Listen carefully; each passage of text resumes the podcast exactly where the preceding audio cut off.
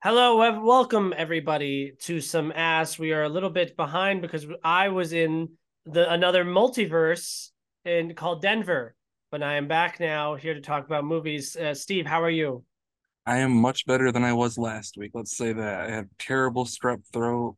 It was some of the worst pain, honestly, I've had in a very long time. It was horrible, but much better now. And I'm just ready to talk about some movies because we were supposed to do this last week, but with my sickness and your road trip, we didn't really have any time. So we're here now and we're here to talk about a bunch of stuff.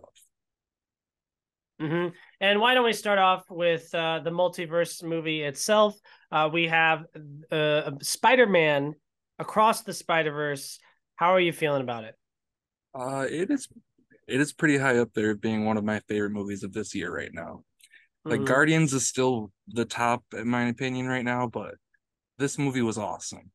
The great animation that we knew was going to come after seeing the first one, they did it even better than the first one in my opinion. They did so much cool stuff in here. I actually just learned something recently about like the punk spider guy that they actually like Hobie. tweaked. Yeah, they tweaked some of his animation and stuff. Like some of his like guitar and stuff is like behind. If you watch it really closely, I guess because it's like his way of being punk too. Is his character is like all jittery and stuff too. So there's just so much attention to detail in these movies, as well as just a great story and one that's obviously going to continue on and give us a whole trilogy of these movies, which I will never complain about. And yeah, I just had so much fun with this one.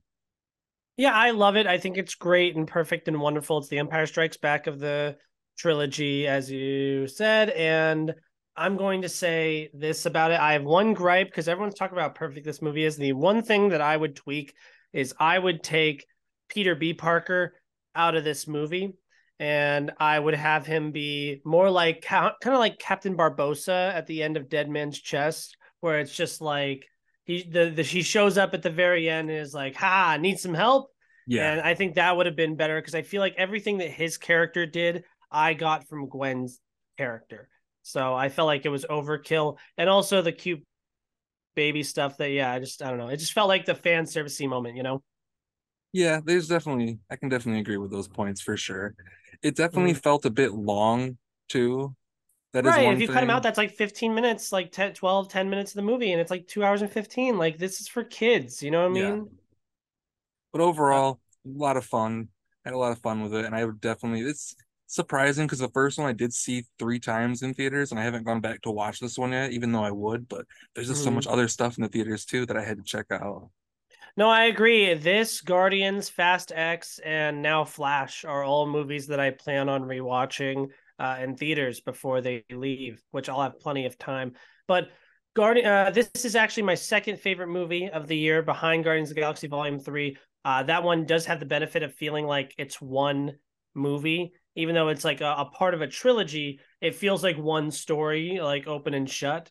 So that's something that Spider Verse does not have the benefit of. I mean, it's been a long time. Do we want to talk about spoilers with uh, Spider Verse here? Hey, yeah, I think we can jump into it. It's been like two or three weeks now. Mm-hmm. Um, Donald Glover. That is an awesome little cameo. I'm so happy that that happened. Yeah, that was awesome. There's so much really cool stuff in there. I mean, they even paid tribute to like their past with putting in a little little Lego segment in there Mhm. with Chris Miller and Phil Lord. There's just there's so much really fun stuff in here with all that different stuff as as well as like showing all the different Spider-Man and stuff. But I didn't think it was like too much. Like it could have been a lot worse in my opinion, especially from different movies we've seen about multiverse stuff. And it could have gotten Mhm. really out of hand, but I think they played it pretty well to the point where some of it may have been touching the line, but I don't think they went too far. And it's I'm still excited to see where they're gonna go with the third one. No, I, I am as well. And I said this in my Letterboxd review. I said I think this is what everyone thought No Way Home was, like the celebration of the multiverse. Whereas I, I feel like here we got to see, you know, your little Tobey reference, your little Andrew reference, and all that jazz, and the little show, and it's all real cute. But like it had a purpose in the story, and it wasn't like like we were spending the entire fucking like rest of the movie just focused on like the fan service element of the movie like uh, No Way Home was. This was like, hey, look, here's an example. Like you have to, it has to be this way, and that's a great use of those fan servicey bits. And I just, I just really love this movie. It's fantastic. Do you like it more than the first one? Um I'll have to watch it again to be sure because I've watched that first one so often and Mm, honestly still rewatched it like a couple weeks before the next one came out and mm. I just can't get enough of it. So it'd be hard to say. I don't think so at the moment, but shout out to again Oscar Isaac, a new addition to the cast. He was He's great. fantastic as that Spider-Man. And yeah, I- honestly, everyone in here was great. I really, really enjoyed myself. No, I, I I love this movie so so so much. I also am. I'm going to go with the first movie actually, just because it does have that benefit of being just like one movie. I don't know. I just say it is like a. It really is a nitpick saying they should take out the mentor character Jake Johnson. Like like this movie is flawless. The animation's absolutely beautiful. I love the focus on Gwen's story, especially in the opening of the movie. It's really funny. I think Spot is a great new villain. I love the world of Spider-Man and the T-Rex Spider-Man. And we're going to talk about 65 later, buddy. I, I Oh. went through your Letterboxd before we Yes. started recording. Uh, but yeah, five out of five from me. Across the Spider Verse is great for anybody. Please go see this movie. Yep, five out of five for me as well. Definitely go check it out and see it in the theater if you can. Mhm. Did you see the ending coming? Like, I felt like the last 30 minutes, I was like, it could end at any second, you know? Oh yeah, for sure. And when it ended, I did not expect it to end that moment, but kind of happy it did. Hmm So I, one thing I noticed, which I thought was funny, because I was a little late compared to my audience realizing it, but when I he got to his like universe, he what he thought was his universe, and he's wearing that jacket, it's like purple and like green, and I'm like, who wears purple and green? The Green Goblin. This is an evil type situation, Yeah. and I totally forgot that that's the same colors that the Prowler uses as Mhm. well. And then I saw TikTok that was like when Spider-Man, like Miles Morales first used his like spider sense with like the Chris Pine Spider-Man, before his spider sense turns like blue and red before he meets Spider-Man, it's initially green and purple. And I just love how like it feels like all of this was supposed to happen. Like it was intended. Like there's a real thought and care and dedication into this story. And yeah, like you said, I cannot wait until I see the final act. Yeah, Phil Lord and Chris Miller, that writing duo, it seems like they definitely had their ideas mapped out before they probably even started writing the first movie. So all these different connections that they have in here, just so damn cool. And yeah, can't wait to see where they're gonna take that third one. Mhm. I did have to think about it before I put this movie ahead of Fast X. I I really love Fast X. Fast X is just so much fun. That is that is just the definition of that movie. Yeah, it's faith or whatever, but it is a blast to watch. hmm So, uh, anything else about Spider Verse before we move on to some other because we have so much. Nah, yeah, definitely just go watch Spider-Man is all I have to say. Yeah. I, oh, my favorite joke um was uh, "You're one of our best." yeah. He's this little Lego guy. Also, the one where they're like arguing about art, and he's like, "Well, we're talking about it," and I was like, "I've used that argument so many times." Yeah. Um, but yeah, all right. What other movie would you like to talk about next? I mean, since you just referenced it, let's just jump into 65 real quick. I have a little fresh on the mind. little dinosaur Mhm. action. I was on the plane back from Denver, and I noticed the guy in one seat in front of me and to the right was watching 65, and I was so desperate to like tap him on the shoulder and be like, "Hey, what do you think?" I'm, I'm very curious, Um, sir. But yeah, so what do you think? Uh, it was it was pretty cool. I'm actually surprised that it didn't get as much love as a dinosaur movie would, in my opinion. Like, it's much better than Jurassic, the last Jurassic World movie, even maybe even the last few when it comes to like serious dinosaur stuff going on. I thought the dinosaur looked really fucking cool. Mhm. tension built up. And I mean, Adam Driver running around trying to save this little girl, it felt a lot like the Wolverine in a way, or Old Man Logan. But honestly, it was just a lot of fun. It wasn't anything too big, but yeah, I'm surprised it really didn't get the love it deserved in the box office. And honestly, I'm to blame for that as well because I did not go see it. I saw it on DVD when it came out. You bought the DVD. No, I rented it out of a red box machine when I was at my You s- cabin. You supported it in some Yeah. way. I did. Uh, I think it's a sci-fi channel movie that has Adam Driver in it, and I think he's fantastic. Is this his best performance? No, I love it. Yes, because it's just Adam Driver and dinosaurs. It's Logan.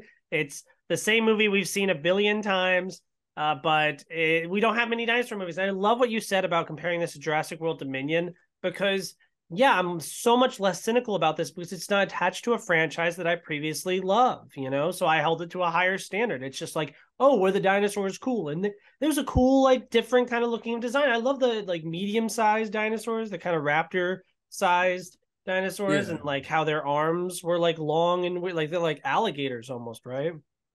Yeah. And the thing also is that it's a more contained story, like with Jurassic World and all that. They were trying to do so much shit at one time that this movie was just like, all right, this guy wants to get money for his sick kid, and this girl needs to get to her family or to safety. That's all we're doing here. Mm-hmm. And then chaos ensues.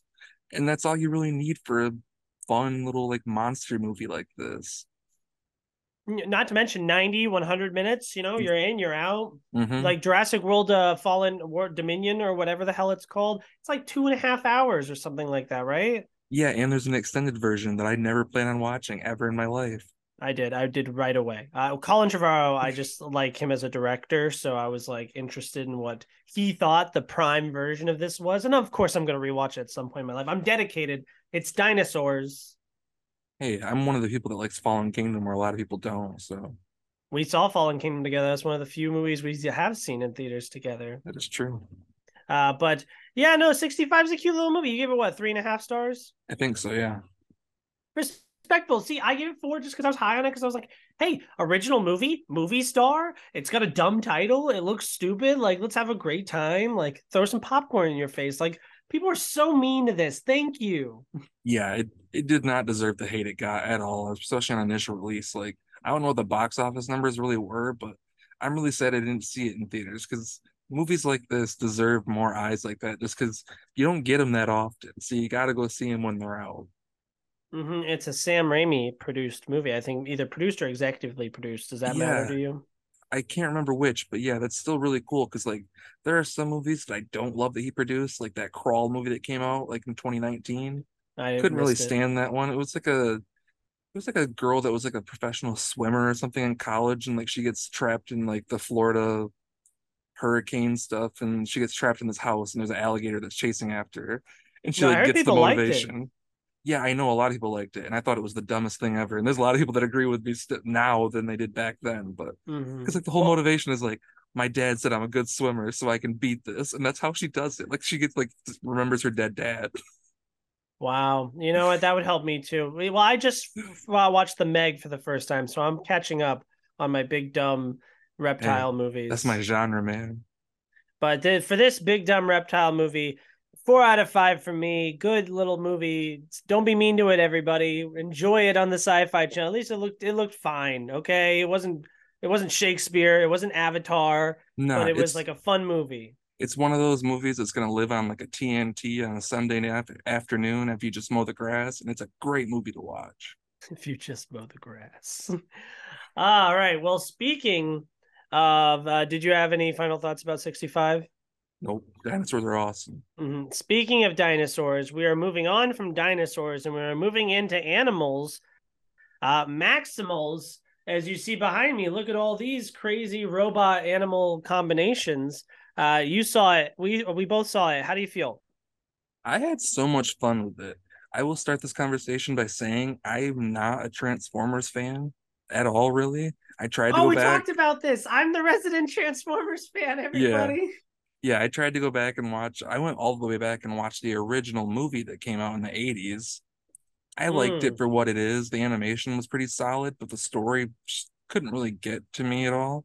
Nice. I just bought it. It was like nine, ten bucks, but I was like, you know what? I really want to see it. And you watched it too, so you inspired yeah, me. It's worth it for sure to check out. The soundtrack is really good. It has a bunch of like 80s bops in it, but mm-hmm. that and I tried to go back and watch the Shia LaBeouf one, and that movie has dated very, very poorly. Bernie Mac is his scene at the beginning by far the best scene in the entire movie. Like, there's hey, some, mammy.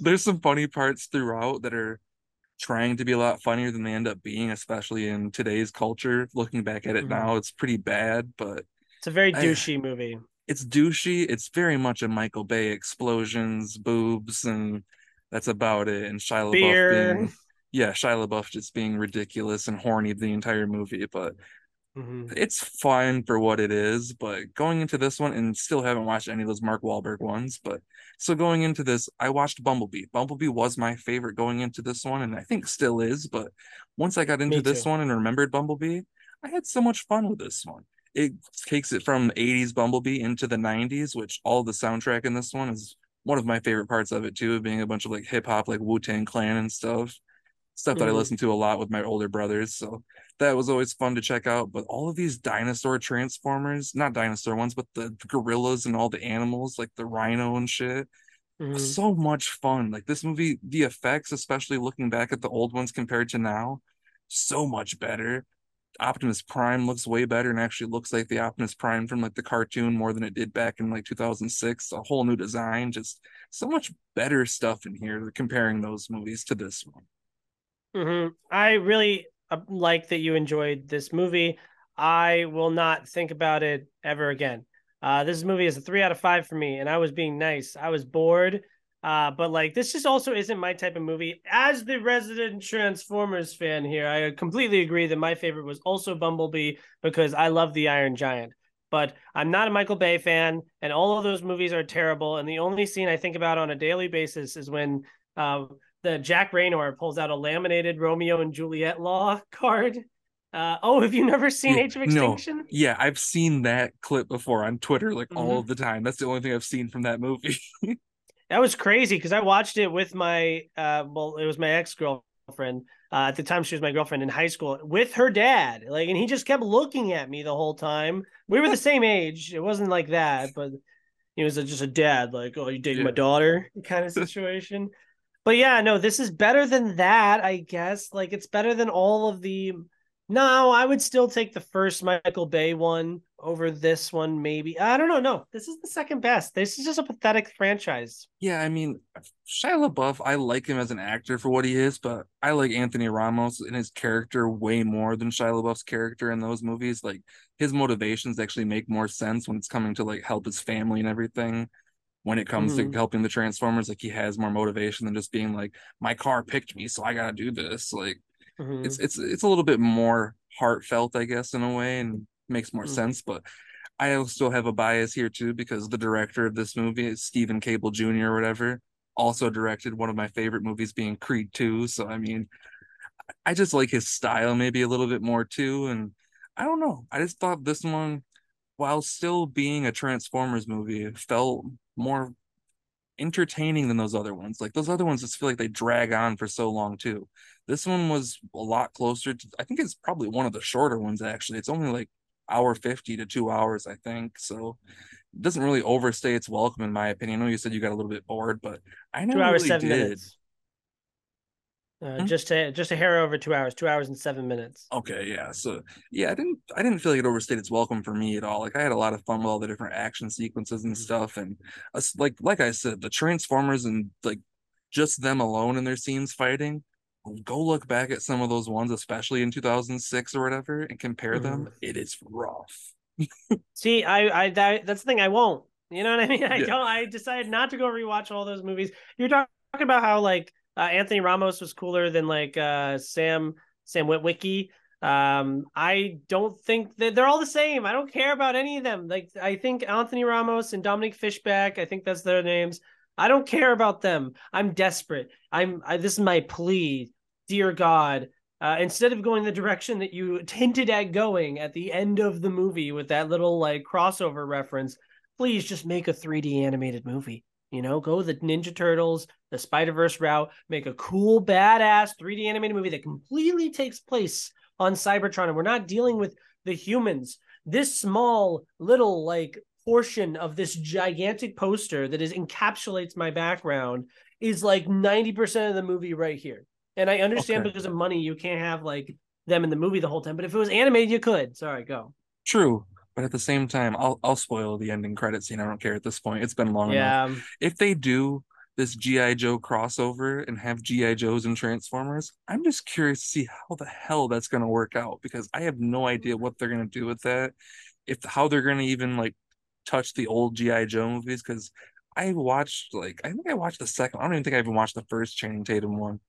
I thought the No, one they, where he they like would died in the reboot them. There, there's no way. Like Snake Eyes was even a bomb, and it you know came out like what two years ago. Yeah, Snake Eyes is terrible. but yeah, I'm curious to see what they're gonna do with them combining because I don't know much about either franchise, especially with any like lore shit. So Oh no, they're rebooting. They would be reboot. I Oh, no, no, no, I'm talking like, about- there- there's no guarantee. No, no, no. Like they haven't said it yet. I meant more as in like with the whole stories of G.I. Joe as like the character itself, not with the movies. Just oh, like I how they're gonna say, mix 'cause, like, in Channing with Tatum and The the Rock are world of not coming back, man. You know. I don't know because I with The Rock maybe because The Rock's like in Fast and the Furious again now, but Channing Tatum, what is he doing? He could easily come back. Magic Mike's Uh, over. fair, but he did not like the sequel, the Retaliation movie. well, didn't Uh, they like murder him in the beginning? Yeah, I think that was why. I think that was a problem. I think he like I think he might have asked to. Yeah, I think there's bad blood there, but I don't know. That doesn't get me excited. That just means like the humans will have like a name that I remember that I have to remember. I mean, I guess I remember Sam Witwicky, but like it's more of a meme that I know who he is. But uh, I I do not think that this pushes the needle at all. Like, what do GI Joes bring to the table? We already had the Iron Man suit in this one. I don't know. It'd be fun. No, I'll be there and like whatever. I just never played with any of these toys and like I had GI Joes growing up. I didn't really have Transformers. Yeah, I sorry for my Marvel, Disney, Star Wars bias. I grew up with like yeah, superhero toys and Star Wars toys. Uh, I wish I played because these seem super cool, and I don't know. I just think that the formula is tired. We've seen this movie six, seven times now. I'm I'm done with this movie. Change the movie. yeah, I had GI Joes, wrestlers, and Teenage Mutant Ninja Turtle action figures. That's what I grew up with. But yeah, overall, I had fun with this one. But yeah, it wasn't anything too great. It was a fun summer box office. I mean, summer blockbuster movie that Mhm. if you have seen the other movies, I think it's a fun movie to watch with friends and just see all the fun stuff on screen. But it's not anything to run out to. Like Fast X is more fun in my opinion. Spider Man, Guardians, all these different movies are definitely beating this one out. But I still had a lot of fun with it. Yeah, I had to give it a three because I was like, yes, it's it's the second best of these movies, and there's other movies. Like I would give the first one and the third one a three as well. And if you can put up with these movies and enjoy them, especially like five and or four and five, then all power to you. Go see this, and you'll have a great time. But you're right, every single movie you said was better than this. Yeah. One movie I just want to give a shout out to real quick while I'm thinking about it. I don't know if you've watched it yet. It's on Apple Plus, but there's a documentary called Still about Michael J. Fox and his like condition. Oh, I've heard And he, about like- it. That sounds really sad. it, it's sad, but it's also like very interesting. And at the same time, it's almost heartfelt because he's talking about his condition and giving light to it, but also showing that his life is still a life. He's still Michael J. Fox. He still has a very good sense of humor about it. And it goes through like his early career and while he was still dealing with the early stages of Parkinson's and he was still acting through all of it and pretending like nothing was wrong and a lot of casting directors and stuff like that never knew and it's it's very emotional but also just really heartfelt and really cool to watch so if you find the time i gave it i think like a four or five out of five stars and i mm-hmm. definitely recommend checking it out. It, it'll probably be nominated for an oscar or two maybe at the end of the year especially in the documentary mm-hmm. category. Yeah, it's cool because I'm a big fan of Back to the Future, obviously, and I don't know much about like I've seen videos of him talk. And there's like a uh, Bo Burnham joke specifically, like where he makes a joke about Michael J. Fox. Um, Yeah. but I think there's a John Mulaney one as well. So I know that it's like a like something like really sad and serious. Uh, but yeah, that sounds like a hard watch. But I, I will keep it on my radar. If I choose to watch a documentary, that's the one I will watch. absolutely hmm Um, what else did we have that we watched? Actually, I would like to nominate uh The Blackening. This is one that I I saw you were on the high end on. I liked it, but you were you were kind of in love with this movie. Would you talk to me about that, please? Um, I didn't like love love it, but I had a Mhm. really great time with it. I thought the writing in it especially was really, really smart. And I'm a big horror guy, and especially horror comedy, horror satire type stuff. I'm really into that kind of thing. And it kind of gave me like Tucker and Dale versus Evil a little bit, but at the same time, like old school Wayans Brothers scary movie, like the first two scary movies. Yeah. It has those sense of humor where you're paying you're paying tribute to the older horror movies like a Scream and different things like that, but also it still felt original, especially with all these different characters. Like it's an all black cast and they poke fun at oh, we're not just going to be like silly white people going into these doors and not knowing what's going on and just like eagerly just falling into the killer's arms. Like they have all that commentary about that. And I just thought it was a lot of fun and the suspense was still there, but it wasn't a straight up horror movie. Like it's definitely a comedy more than anything, but I was laughing the whole time. I thought it had some great jokes in there and had a lot to say at the same time, but it wasn't like my favorite horror movie of the year at any time, but I would definitely recommend checking it out, especially if you like like horror satire stuff. Mm-hmm. And you were at what was it a four, or were you as high as a five on this? One? I had no, I had it at I had it at a four. I was like a three and a half to a four, but I gave it the 4 mm-hmm. Okay, so I like this as well. I gave it a three out of five. I thought it was an enjoyable movie. Uh, I really like the joke where they're like, oh, would would Rosa Parks sit down? And she's like, actually, yeah, that's like the yeah. main thing that she did. That was so funny. I that... love that uh like re- reference to the Wayans brothers. This does feel like something that they did like 20 years ago, you know? Well, yeah, and like the jokes especially that remind me of that is like them calling back to the sugar thing of like the guy making the Kool-Aid and dumping a bunch of sugar and it's like you're not gonna like yeah. that later. And then it's a call back to it and there's just stuff like that that made me laugh a lot and like the nerdy guy like turning the guy's gun straight when he's shooting and he's all missing all the all the shots and he like turns the gun straight mm. there's just jokes like that that were subtle but hilarious to me so yeah it's just if you like that kind of humor and you like poking fun at movies this is the kind of movie that i can think a lot of people will have fun with yeah, I was sold from the poster. There was just like, oh, uh, we can't all die first because it's an all black cast. I thought that that was really funny and like it really delivers on that promise of just having a bunch of like fun, light, ra- like racial humor. Uh, I do think that the point that the movie was trying to make at the end, I don't feel like really landed, uh, as well as the more comedic, more satirical aspects of it. Because I did feel like there was like uh, sub- trying to be a message, like they attempted at um, um, black on black crime, like black on black hate. Um, that I, that as well as like how some people when they're making movies, especially in the horror genre, it's like a mm-hmm. classic mm-hmm. thing. Like like it says on the poster, kind of like you can't really use black people as your fodder for just mm-hmm. getting someone killed first or just a punchline basically.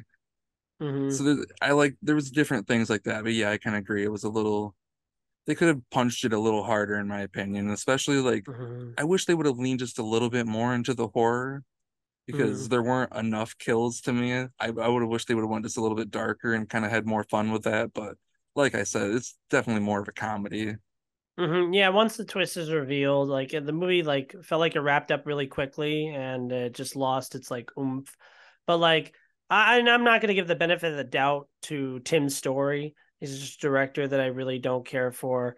Um, like I mean, he gave us Naked Je- Jessica Alba in in two of two Fantastic Four movies that he made. So and two ride along movies with Kevin Hart.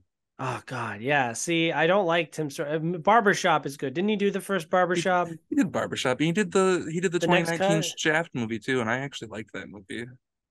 Oh, we know someone who worked on that movie. Yeah. Actually, we know many people who worked on that movie. Um, but yes, he, so he also did that piece of shit Tom and Jerry movie during the pandemic too. So we can't forget that. Hey, he was working. He's a king.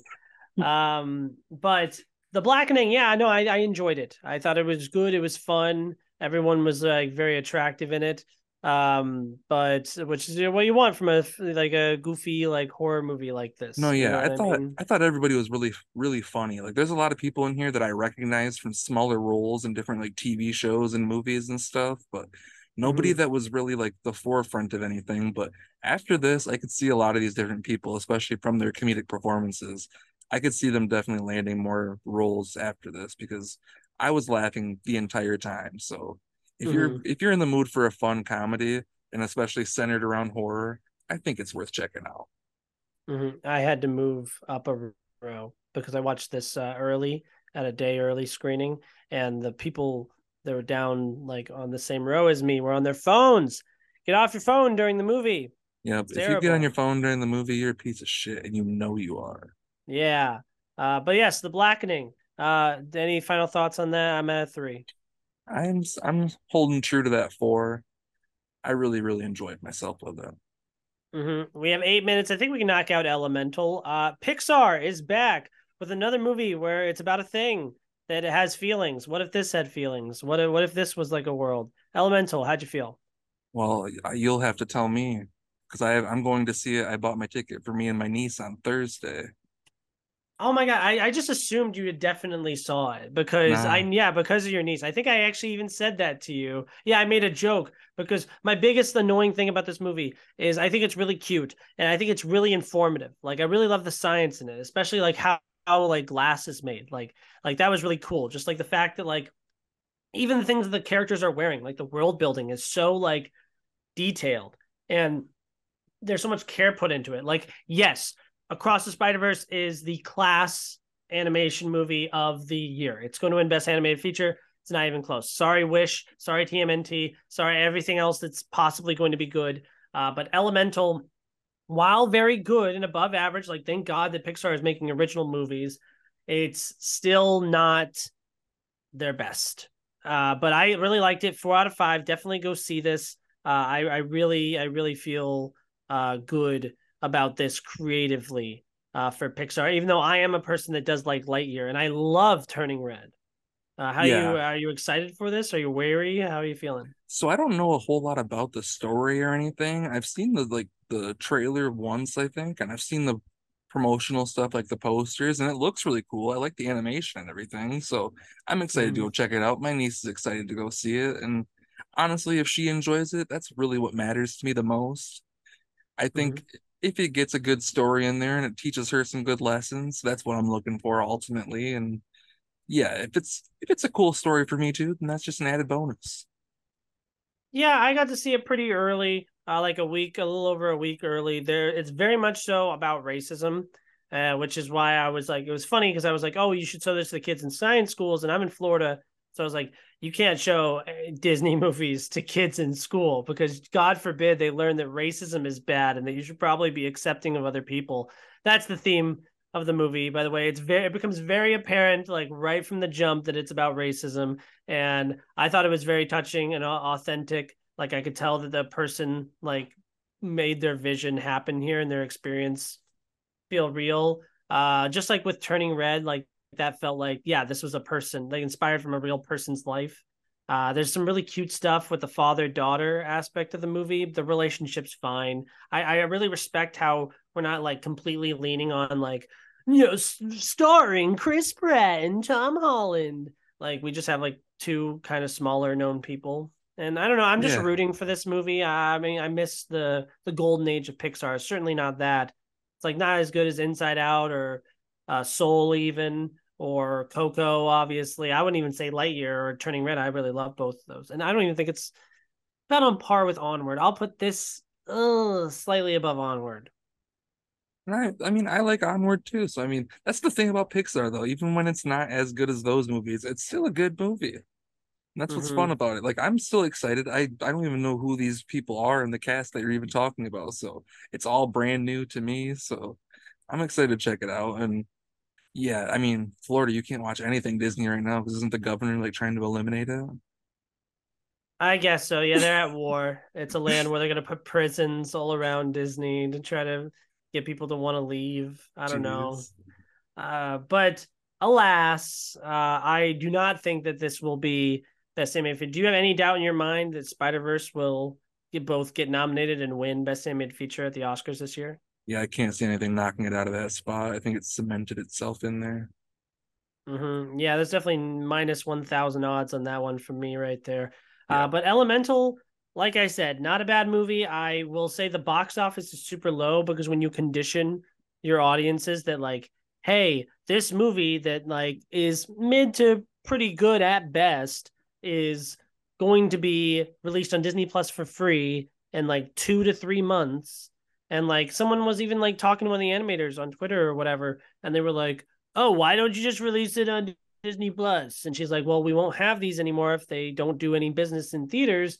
And I just think it's a really sad outlook of the industry. And like, I don't know, I just I really mm. want this to succeed, but it's not that kind of movie where it's like this is like great and special.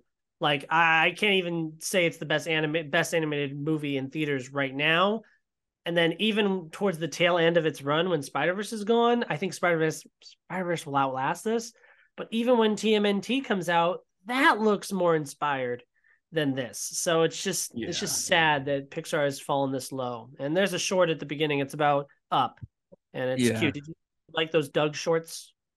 I do, and I'm very excited to see. I haven't seen Up in so long that I'm excited to see what this character of Carl is doing now. But yeah, overall, I'm excited about it. Like you were saying, it's very sad that audiences, even Disney, not even just Disney anymore, like other audiences now too, are conditioned that if I don't go see this in theaters, it's okay because it'll be on demand or probably available for me to fucking pirate on some website in less than a month anyway. So I go spend my money in the theater. That's what it's mm-hmm. quickly becoming. If it's not on a streaming service, it'll just be on there. So yeah, unfortunately, if you don't have like a, a Frozen Six now, people aren't going to run out to the theater, and it's really sucks. Mm-hmm. Well, right now, there's nothing that like is disappointing me that it's not succeeding at the box office. Like I don't like think, oh my gosh, such a tragedy that Elemental isn't like on par with some of Pixar's best because no, I mean, quality wise, it's not. That's the thing that it's like it sucks because like we both love Turning Red, and something like that mm-hmm. didn't get a theatrical release. But I feel like if something like that did, and it's especially if you're saying it's already better than this Elemental movie that just came out. It sucks that they didn't move stuff around to put that movie because I feel like that movie could have found much more success than something like this, especially like in today's world. Mm-hmm. Oh, and you reminded me about something actually because the next anime movie that comes out is uh, Ruby Gillman, Teenage Kraken, and I watched this. This was my first Regal mystery movie, and I'll just get it out of the way really quick. I really like Turning Red. Like I love Turning Red. That's like a really great movie and really special. Yeah. And that's how I feel about Ruby Gillman, Teenage Kraken. Also, cut the Ruby Gillman. Just call it Teenage Kraken. Uh, but yeah, no animated movies. Uh, I mean, it. Uh, we have Spider Verse, so we can't really complain, guys. So speaking of animation, let's just jump into this one that I actually just watched this morning, and it's not little kid animation. It's the real, real gritty stuff, and that is Perfect Blue. Now, mm-hmm. this is mm-hmm. a movie that Adam has seen. We actually talked about it, I think, on a past podcast. So why don't you jump into your thoughts first before I give mine? Uh, Perfect Blue, baby. Uh, this is an anime movie. I think it is maybe my favorite anime. Actually, I haven't updated my anime list, which is ranking every single anime movie I've ever seen. Uh, currently, Porco Rosso is my favorite anime movie. It's a movie where there's a pig who is a fighter pilot against seen, like Nazis or whatever. I've seen pictures of it, but I haven't actually seen it. Yeah, and he's voiced by Batman so it's awesome. but uh, hmm. this is a lot more serious and hard to watch. Like uh, specifically, like she's having a hard time distinguishing real life from uh, her personified anxieties. I guess is a good way of putting it. Uh, it's just a really uh, sad, depressing, scary movie, but it's a beautifully animated and it's emotionally gripping and, and thrilling as well. Um, I'm really happy that you watched it. Yeah, I definitely watched it based off of your recommendation. Mm-hmm. It is insane how, yeah, like you were saying, beautiful animation, but so disturbing. Like when I say mm-hmm. horror, I mean it. Like I wasn't expecting it to get as violent and dark as it did, but it is a psychological horror through and through, something that you don't see that often, and especially animation. Like it mm-hmm. was insane to see, but I loved every second of it. Like it was dark. Yeah, it played with her like is it real? Is it not real? Is it just in her head? And it also like touches on like how even in 1990 was it four or six whenever this movie came out it was like late 90s or something like that and to touch on like how the internet was already becoming such a dangerous place for like fandoms becoming so obsessed with people and shit like that and stalking and there's just different things in there that was pretty interesting to see talked about back then, especially. So in early ages of the internet. So there were so many mm-hmm. different things in here, like the horror and everything that yeah, I wasn't expecting what I was seeing. And if you've never seen it, I highly recommend it to everyone that especially if horror anime sounds interesting to you. It's not like as crazy as like a death note, I would say, because that's like the peak of horror anime that I've seen when it comes to like just insane deaths and stuff, but this Mhm. one gets up there, especially with just how dark it is the whole time. Mhm. It feels relevant to my generation just because like it just reminded me of like Hannah Montana and the Jonas Brothers or even One Direction. Like eh, it just had a lot of those themes that I feel like are still relevant today. And it's definitely in my Mount Rushmore, like four favorite uh anime movies. It's gotta go Porco Rosso, this Grave of the Fireflies, and Spirited Away. I'm gonna be that basic person that puts that in there every time because it's just the best one. Uh, but yeah, no, I'm I'm a big fan of anime, guys. You know, I used to be an anime hater. I'm not gonna watch any anime, but now I love it. Love me some anime, guys. Yeah, Perfect Blue, five out of five. Definitely check it out when you can. There we go, baby. Uh, speaking about a movie, there's a five out of five that everyone should go see. Now, I had to go away on business to Denver this week. I missed the two press screenings for Flash, one week apart. One was for a softball game, and the other one was because of work. And I finally got a chance on when I got back to see the Flash, and I, I really, really was blown away by how much I personally loved the Flash. Uh, it's definitely like No Way Home, but like, like that's my big argument is I'm like, oh, if you like No Way Home, you'll like this shit. It's the same thing. It's just like, hey, you remember the guy from the other Universal movies that you like here? He's back and he's old now, and it's sad. Uh, but So I, I don't know. I just what? before we get too far into it, I have a question. Since you've Mhm. already said it's a five out of five, Yeah, I have this is my question for you in the beginning. Since I Mhm. haven't seen it yet, you are notoriously known for giving a five out of five to movies like Cats, which it's a disaster piece. That that is So the is- answer. so is it- this is this the new Cats? Uh, no, nothing will ever be like Cats, but it is a disaster piece. Uh, because it's so like amazing that it even happened and worked out the way that it is. Like, I think that the story behind this movie is mm, almost as if not more interesting, than the actual story of the movie. Like the fact that it stars a criminal, the fact that it's coming out midway through the end of a cinematic universe, the fact that it's like like the, like a spin-off movie but we're also adding in old things from other It's franchises a spin-off tribute. mm, This clusterfuck. it's just such a weird movie and the fact that tom cruise and like stephen king are coming out and praising this movie and i i love the director i mean you recently watched it and, and like i love it yeah, Andy Muschietti for what it is. I like I said, I haven't seen the new Flash yet, but I think Andy Muschietti is a fantastic director. And I'm very curious to see what he does here. Some of the animation that I've seen that he's kind of defending, I'm curious to actually see it on a big screen because I've seen it on Twitter and I kind of thought it looked really bad. So I'm just curious. oh yeah this to- movie's ugly like it's so dumb that's where like stupid and i was laughing the entire time it's hilarious that's where it's like I don't know. It's I love Andy Muschietti, so I know he's like definitely tried to make the best movie he could given all of the fucking shitty circumstances that were thrown in his way. So I'm Mhm. never gonna blame him for any of this stuff, but I'm still curious to see it. I didn't necessarily like boycott it because of Ezra Miller, even though I do really despise a lot of the shit that he's been putting everyone through. Mhm. But I think the box office kind of showed that I don't think it was just Ezra Miller. I think it might also be just like the trailers coming out didn't really capture me at all. I can't see, speak for everyone in the world, but nothing with the promotional material looked that interesting. So if you're saying that it's a lot more entertaining on the big screen and it's more fun to look at on there, then I'll take your word for it. One of my favorite things about the DCEU is how every single movie is trying to fix Man of Steel.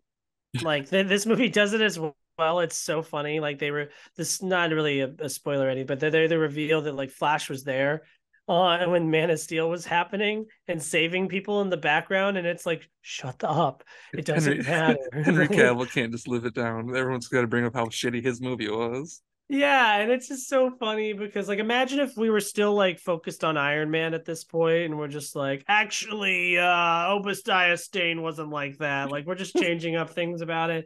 But whatever, I digress. Yeah, it's just a marvel to like watch this movie and just see it exists and be as entertaining and work as well as it does because it does work. And I think it's a miracle that this movie works because it should be such a disaster and it is, but it's like it's beautiful. Like I can't look away, kind of thing. And um, what do you know about this movie, spoiler wise? Because I knew a couple cameos going into it. I don't know a whole lot about it. Like I said, I kind of stayed away from most of it, other than just seeing the trailers, obviously with like Michael Keaton and stuff. But to know anything like deep down with spoilers and cameos and whatnot, I don't really know anything. Like actually, the other one I do know that's not even really counting either because he's also in the trailers is fucking uh, what's his name, Michael Shannon.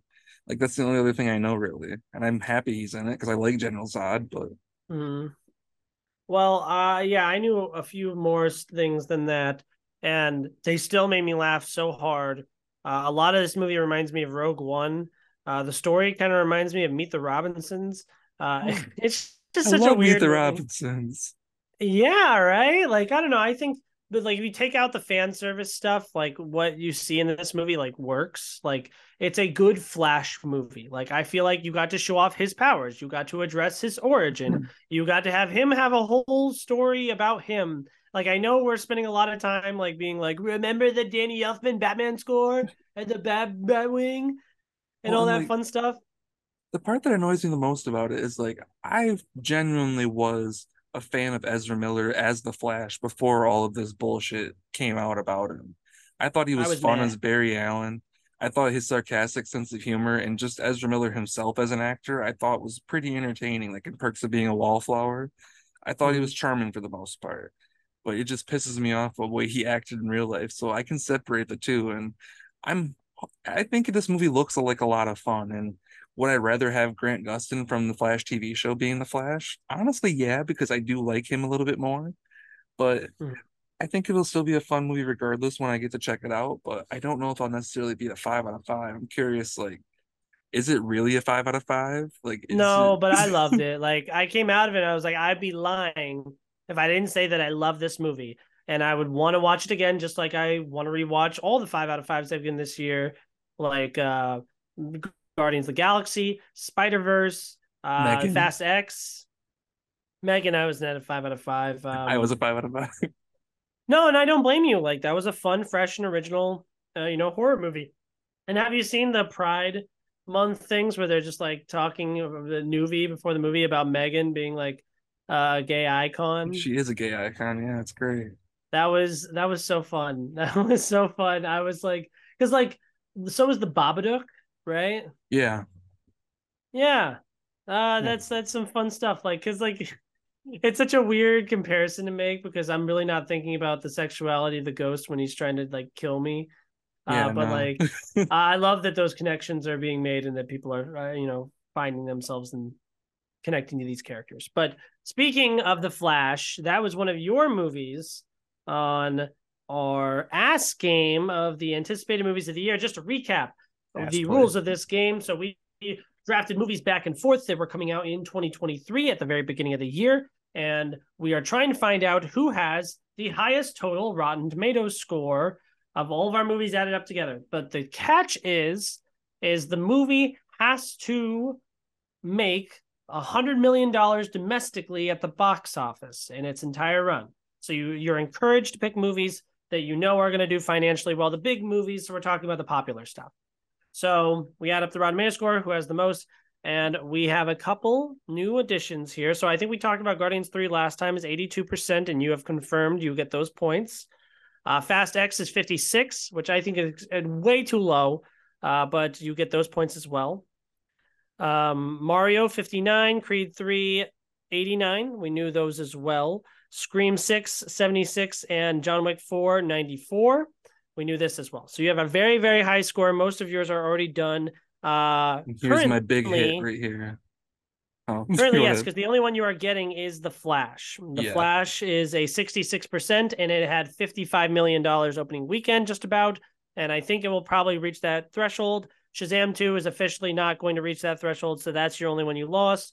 You have Mission Impossible Dead Reckoning Part 1 on the horizon, as well as The Nun chapter two, part two, or just two? I think it's just two. God. Uh, and then I, the box office might surprise everyone. I don't know about Rotten Tomatoes, but I have a good feeling.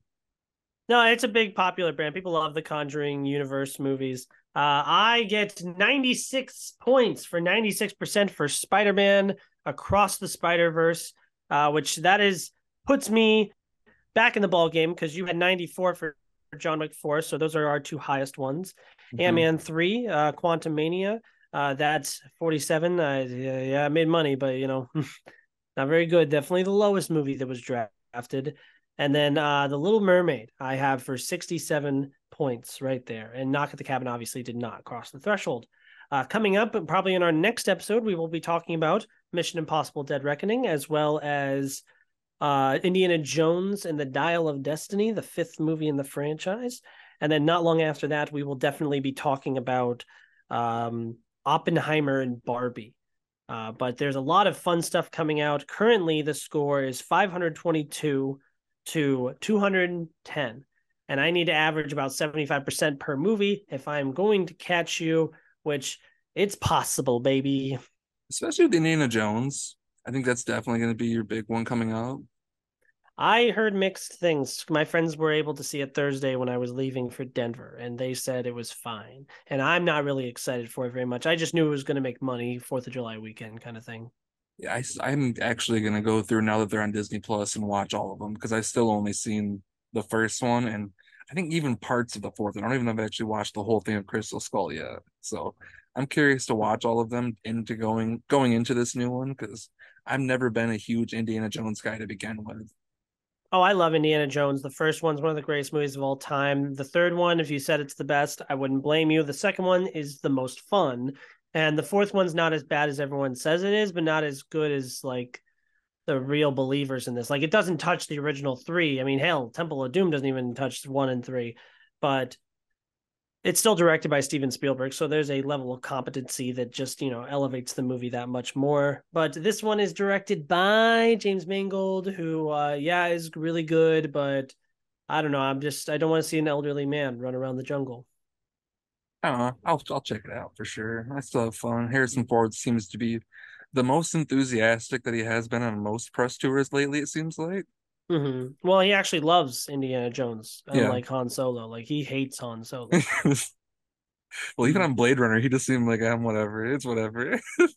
but it's just so cute to see like he actually cares about something. Like you've watched that video, obviously, where he's like talking to the interviewer, and they're like, "Oh, who would you like to see play this part?" And he's like, no one. Yeah. Once mine. I die, he dies. Indy's gone.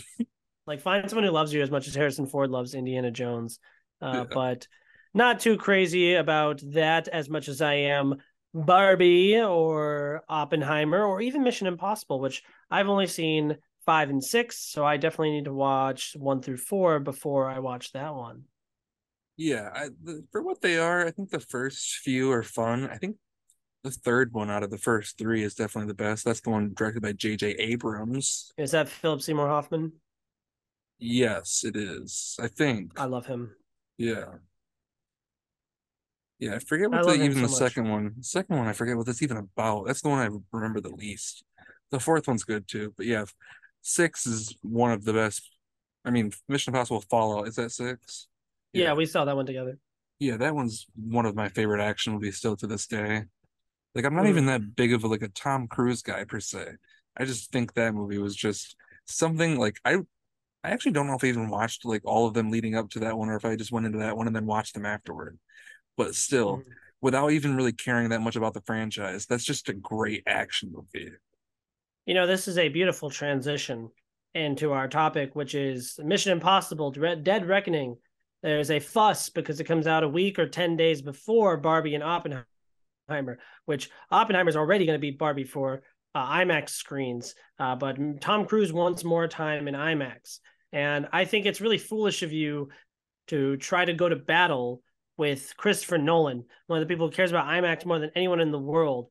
Like, I don't know, if you wanted to own the IMAX screen, you could have very easily come out in like September or maybe even August or earlier in the year, maybe take spring break up. Like I understand you want to make a fun summer blockbuster and you want to make peak action blockbuster stuff, but like why you got to go to battle with Christopher Nolan, man? Like yeah. I'm sorry, this is the way things are. Christopher Nolan is single-handedly the guy that's kind of been like keeping IMAX alive, using those big ass cameras and shit and literally making film IMAX movies. Mhm. Like this man, like why try to fight a man who's probably one of the last auteur filmmakers really out there than like Tarantino and whatnot. So to try to go after him, especially in his medium, his thing, is just crazy. Because yeah, Tom Cruise is Tom Cruise, but don't try to mess with Christopher Nolan and his shit. It's the one thing that he like is the most passionate about. It seems like because he'll like I just watched a video not that long ago where he's talking about seventy foot. I think is the film reels for the actual film stuff that they're putting out for Oppenheimer, which I'm Mhm. actually trying to go see. There's one that's going to be like two hours away from me that they're going to show in Mhm. seventy millimeter film. Mhm. And like that kind of stuff just seems so interesting. So the fact that Tom Cruise is trying to steal those like once in a lifetime experiences from some people just to show his digitally IMAX movie in theaters is kind of lame. Well, and like not to play the this card, but like I'm sorry, but I care more about Oppenheimer, this epic original movie, versus like the seventh Mission Impossible movie, which is like a part one. Like I'm, I understand, super impressive, but like there is no movie I want to see more in IMAX this year than Oppenheimer. Not Yeah. Dune, not any Marvel or Star or uh, DC, anything like that. It's Oppenheimer City for me, baby. Yeah, and I mean, granted, am I gonna be fucking excited as hell when Tom Cruise does his little motorcycle jump in the middle of this nowhere pit? Absolutely. And am, am I gonna want to see it on IMAX screen? For sure, but I'm probably gonna see it the first weekend it comes out, and I don't need it to interfere with Oppenheimer or anything like that. I just it's so silly, Tom. You know people are gonna see your movie regardless if it's an IMAX screen or not. Mission Impossible never fails at the box office for the most part. So I don't Mhm. know. It's just silly. It's just making a fuss for no reason. Yeah, it's dumb beef. It's really dumb beef, but I don't know. I I do find it annoying from time to time when it's like, oh, you really got to prioritize a movie if you want to see it in that higher format because over the summer it's like there's a new huge thing every single week and I'm sorry, but that's it's a very competitive industry. Yep. And you have to have something that translates more with audiences. And I promise you, if you do have super good legs like Top Gun Maverick did, which really connected with audiences, then it'll return to IMAX theaters later down the road because it'll be out in theaters for like three months. Well, yeah, and especially like if they could have predicted the Flash box office, this would be where you put it right now because there's nothing coming out right now until Indiana Jones in like two weeks or something like that. Like those next two weeks, I think, are pretty empty. So this would be a prime spot to put something like a Mission Impossible where people are just outside. It's really fucking hot out, so you want to go in a movie theater. So this would be the perfect time. Yeah, it's way too hot. Even in Denver, it was hot. Uh, but Tom Cruise, speaking of Tom Cruise, he said that Flash, this is the movie that uh, people need to see in cinemas right now, that the movies need right now. And couldn't be more right with the Flash there. But I would love to throw that sentiment to another movie that I actually just got back from today called No Hard Feelings. Uh, this is a romantic comedy, raunchy comedy starring Jennifer Lawrence. Think Bad Teacher kind of thing, where you have like an actress who's like, I'm not, I don't want to say she's at the end of her prime, but she's towards, she's closer to the end of her prime than she is. In, you know what I mean? Yes. So she's doing a comedy where she's the lead and it's really raunchy and she's cursing and whatnot. And this is my 10th favorite movie of the year. I like it more than John Wick 4. Uh, we need original movies out in theaters, especially sexy ones. Jennifer Lawrence, I was 12 years old when I, or 13 when I saw Silver Linings Playbook and the Hunger Games movies. So, like, yeah, like I love this movie. like, I didn't Yeah. love it. I really liked it. Uh, but I, I think you should definitely see it. It uh, opens opposite of Asteroid City, uh, which I think will be very good as well. But it's just uh, really nice to see this movie translating with audiences. It really played for my audience. It actually has one of the most impressive scenes I think I'm going to see in a movie all year. And uh, it's got some real heart too, man. Uh, how are you feeling about it? Yeah, I've seen the trailers a few times, and yeah, I'm totally sold on it. I'm a big Jennifer Lawrence fan. Haven't seen her in a whole lot lately, so very excited to see her, especially in a comedy.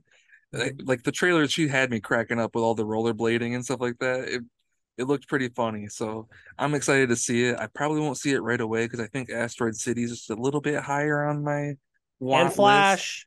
and and Flash, but yeah, I think I think I'll definitely be checking it out as soon as I possibly can because it looks pretty funny. Yeah, very sexy, very sexy, fun. We need more sex appeal in movies. Bring it back. This is Hell what we need. Ass. Um, uh, yes, that as well.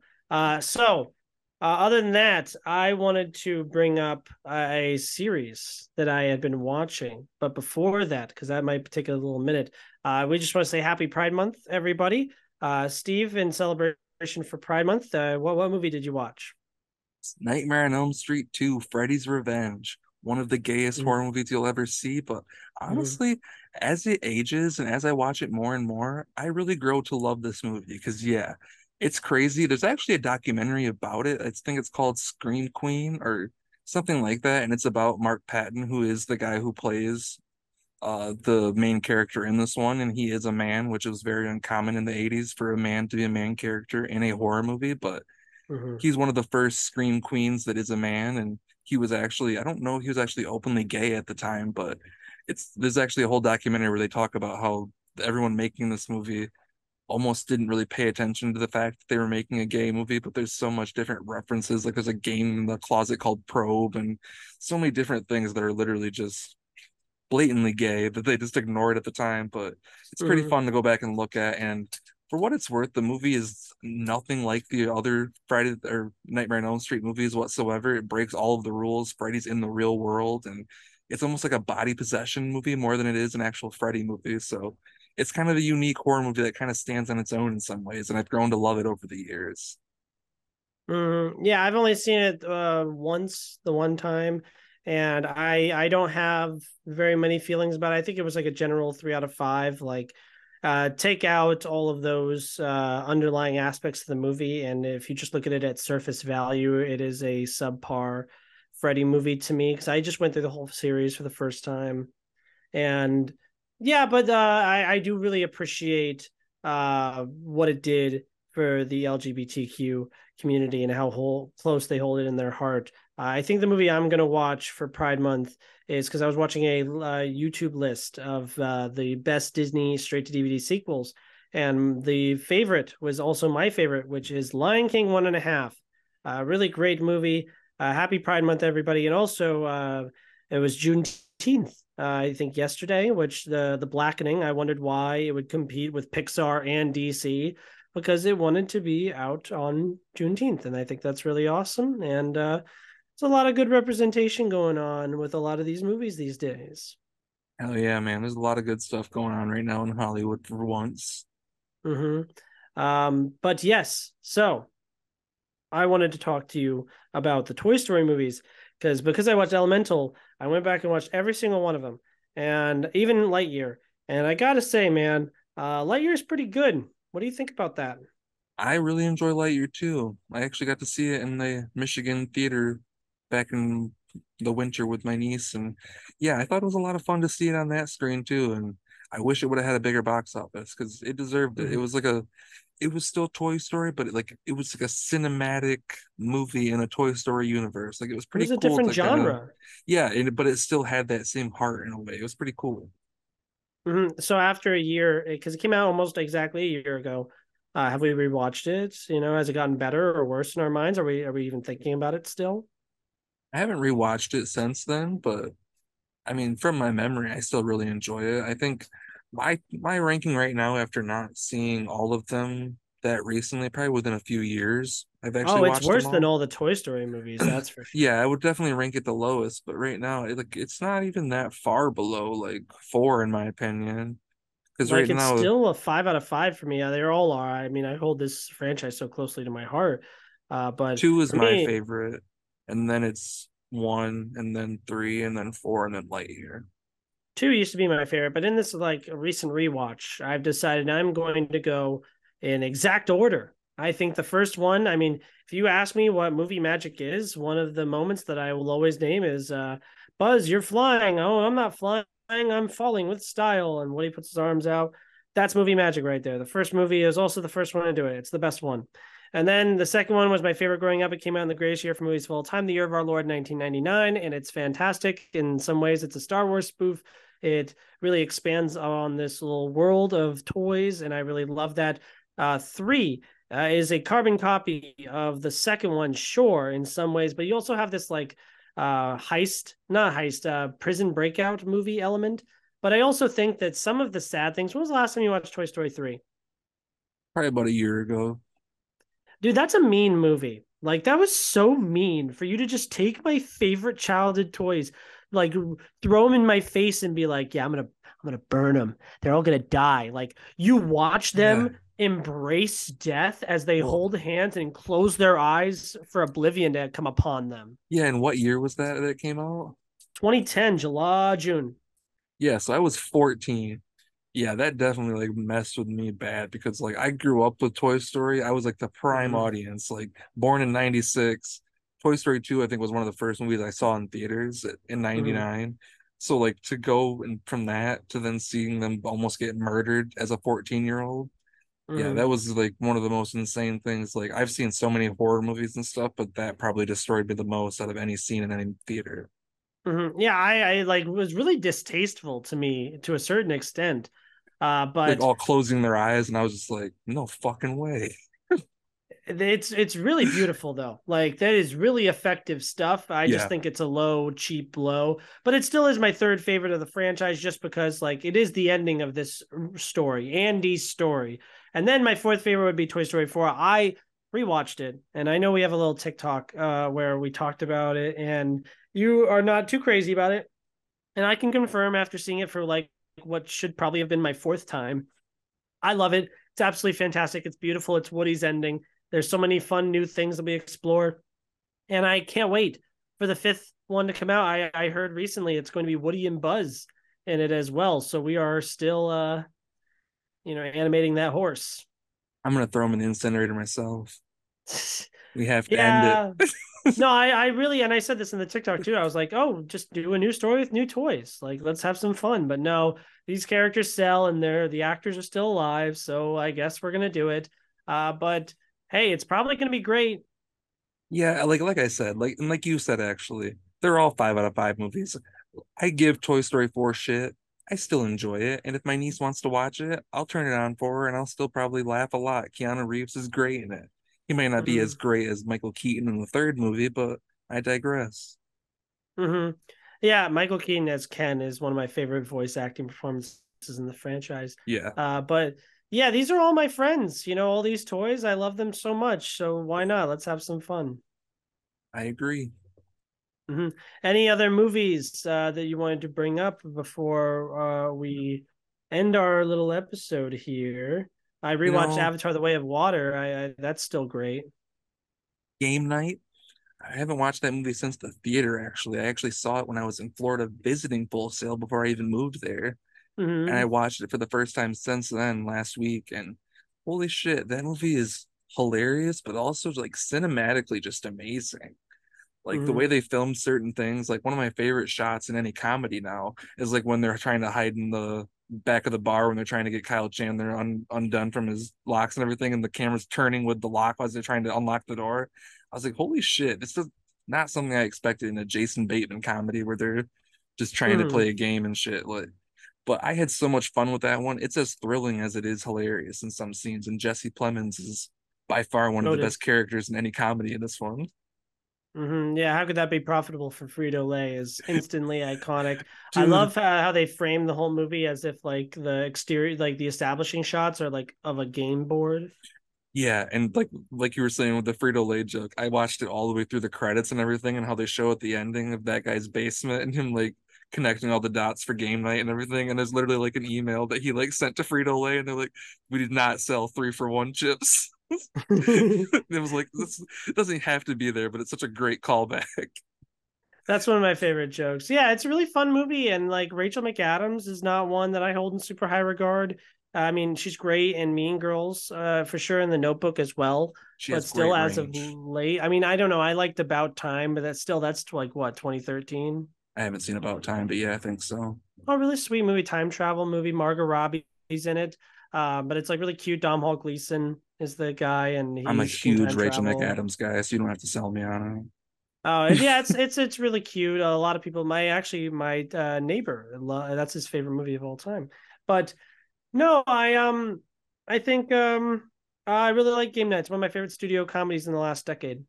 Yeah, if you haven't seen it, definitely check it out. It's so good. Mm-hmm. Um, and it's actually um, the same guys with Dungeons and Dragons. Which people love Dungeons and Dragons. I, I can't believe I gave that a three out of five. I think it's probably more like a four, but I don't want to rewatch it again. Oh, I do. I really do. Like I can't even convince Lauren to watch it for the first time. Oh, she should though. It's so good. Michelle Rodriguez is hilarious. I mean, I think She everybody is, but she's better in Fast X, baby. Everyone go That's watch true. Fast X. She kicks ass in Fast X, specifically Charlize Theron ass. She does, and that's one of my favorite parts about the movie. Uh, I'm gonna rattle some off that I've watched recently. Uh, when Harry Met Sally, one of the greatest romance uh, comedy movies of all time. Eighth Grade, we love Bo Burnham. The Host, uh, this is a one I give a four out of five to from uh, the director of Parasite. Uh, we have Bong Yeah. Joon Ho. I really I like, like this, but what do you like more, When Harry Met Sally or Eighth Grade? I haven't seen When Harry Met Sally actually yet, but I have seen Eighth Grade. I do like that. I've seen clips of Harry Met Sally so many times, like the diner scene and shit, but haven't watched the whole movie. Dude, it's so good. Oh my God. It's one of my favorite movies of all time. Please, I'm begging you. I'm begging you so much. Please watch When Harry Met Sally. It's on. it's Uh, on your Vudu, right? I, I think so. I probably, because it's the one I've, I'm going to rewatch a million times in my life. I'll try to Uh, I did. Uh, the host was on your Vudu. So was Four Brothers. Uh, that's a movie I gave a three out of five to. Um, hey, it was. I. I it's a it. po- positive rating. It's. It you know, I love my mom too, man. You know. Hey, I I grew up in Michigan. It's just a Detroit movie. It just it's just so good for me. It's a very it's, it's very much it just me. plays to me like when they're playing street hockey in the Red Wings jerseys. I just love it so much. No, I used to date a girl who that was her favorite movie. I I know several other people who had been recommending me that movie. Uh, so you're not the only one. Uh, but I think it was uh, seeing Tyrese and not seeing Vin Diesel uh, was really hard for me.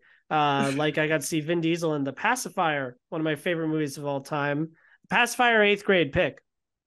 Uh, probably the pacifier. Honestly, eighth grade's a lot more emotional. Pacifier is more fun. Uh, yeah, I did that. Oh, and uh, uh the last one I want to bring up is uh, I watched a movie on your Vudu uh, that I hated. I've given I think five one star movies all year, and I've watched like hundreds of movies this year. Like whether there was rewatches or first time watches, I couldn't stand Just Friends. That makes me so sad, but I can understand why. Because like honestly, Ryan Reynolds' character, hate him. He's one of the worst. Like he's not a good guy. You don't root for him. But I think the movie itself is hilarious. But I also it is very a much 2000s comedy, and a lot of the jokes and humor are very much from that time period. So if you didn't grow up with it, I think it was very. It could even be offensive downright, honestly. Yeah, not a fan whatsoever. it's I a it Christmas be movie though. You should have waited for Christmas to watch it. Oh, and I totally forgot Anna Faris is in that movie. She's so annoying. I Dude, that movie stinks, man. I never want to watch that again. And I like Ryan Reynolds. Yeah, I yeah, like I said, I think we just have to agree or disagree on that one because I find it hilarious. Waiting is better. That's the better Ryan Reynolds early 2000s comedy. like I'll Waiting, too. Uh, but I feel like that was actually like about something. This was just such a generic like It is- story. I feel It is like a generic rom com that's trying to act like being fat is a detriment was to your life. That was the punchline of the Yeah. whole movie. Uh, I don't know. So I, I just didn't find it very funny. Um, not a not a fan. But movies are great. They are so great. We talked about so many here. Did you got any other ones real quick? We got a little bit of I, time. I think I watched one called High Tension that was like a horror movie from France or something recently. Mm, yes, I've heard of this. Very, very crazy, very violent, but very entertaining. Like lots of twists and turns that I was not expecting. I think it's on Shudder or something. And there's another movie that I watched recently that maybe I can talk about. Good Burger. Well, yeah, I, I could always talk about Good Burger. Good Burger's great. Oh, another thing that actually reminded me of the, the Blackening. I rewatched Bodies, Bodies, Bodies. That kind of So reminded me of that too. I oh love that God, movie I so wanna much. watch that right now. I love bodies, bodies, bodies. Yeah, if you're in the mood for a good comedy that plays with like thriller aspects a little bit, but honestly just downright comedy that kind of talks shit on the Gen Z millennial eras, definitely check it Mhm. out. I loved it. Almost made my top ten last year. Uh, Very good. I, I'm Adam. You can watch hard reviews. Uh, link will be below. Yep, Steve at the Film Fan Review is gonna have one of my niece for Elemental very soon. Uh, you go watch movies. Uh, watch us talk about movies, and next time you will see us here talking about some Mission Impossible and some Indiana Jones action fun movies. Go out there and get some ass, fellas.